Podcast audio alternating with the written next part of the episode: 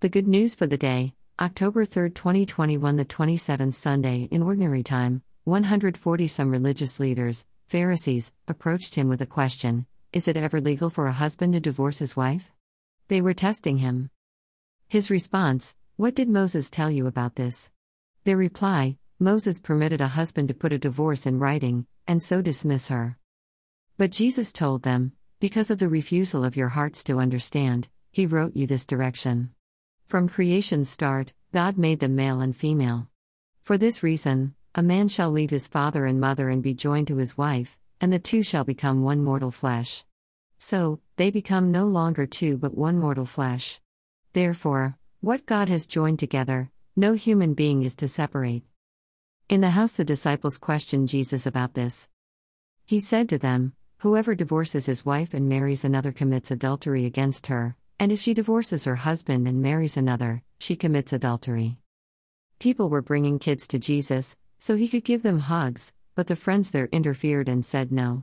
When Jesus noticed this, he got upset. Let the little ones come to me, don't stop them. The realm of what is right fits persons like these. Here is the truth as I see it, anybody who fails to welcome the realm of what is right, like a child, won't be part of it. Then he hugged the children and blessed them, placing his hands on them. Mark 10. Marriage customs outside Judeo-Christian tradition have great variety. Some Asian countries still practice arranged marriages. Islam permits 4 wives to a man who can afford them. More primitive tribes practice marriage and sexual behavior in ways that seem hard to understand. Perhaps what God intended has a strong spiritual component, one beyond both feelings and sex. Nor is it simply about natural love, but perhaps God sees marriage, and his eyes are the ones that count, as something a little different than from the way our culture, or any culture, sees it. His reference here to children reminds us of the importance Jesus places on being a child of God.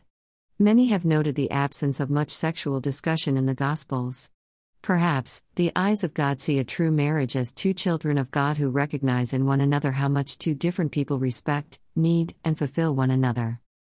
Yes, marriage is a commitment, and as happy marriages reveal, it is the spiritual commitment to mutual service, appreciation of differences, and maturing in faith, in one another, in the community, and in God, independent of your culture. Your happiness depends on your commitment to love. Some find it in marriage, and some in other ways.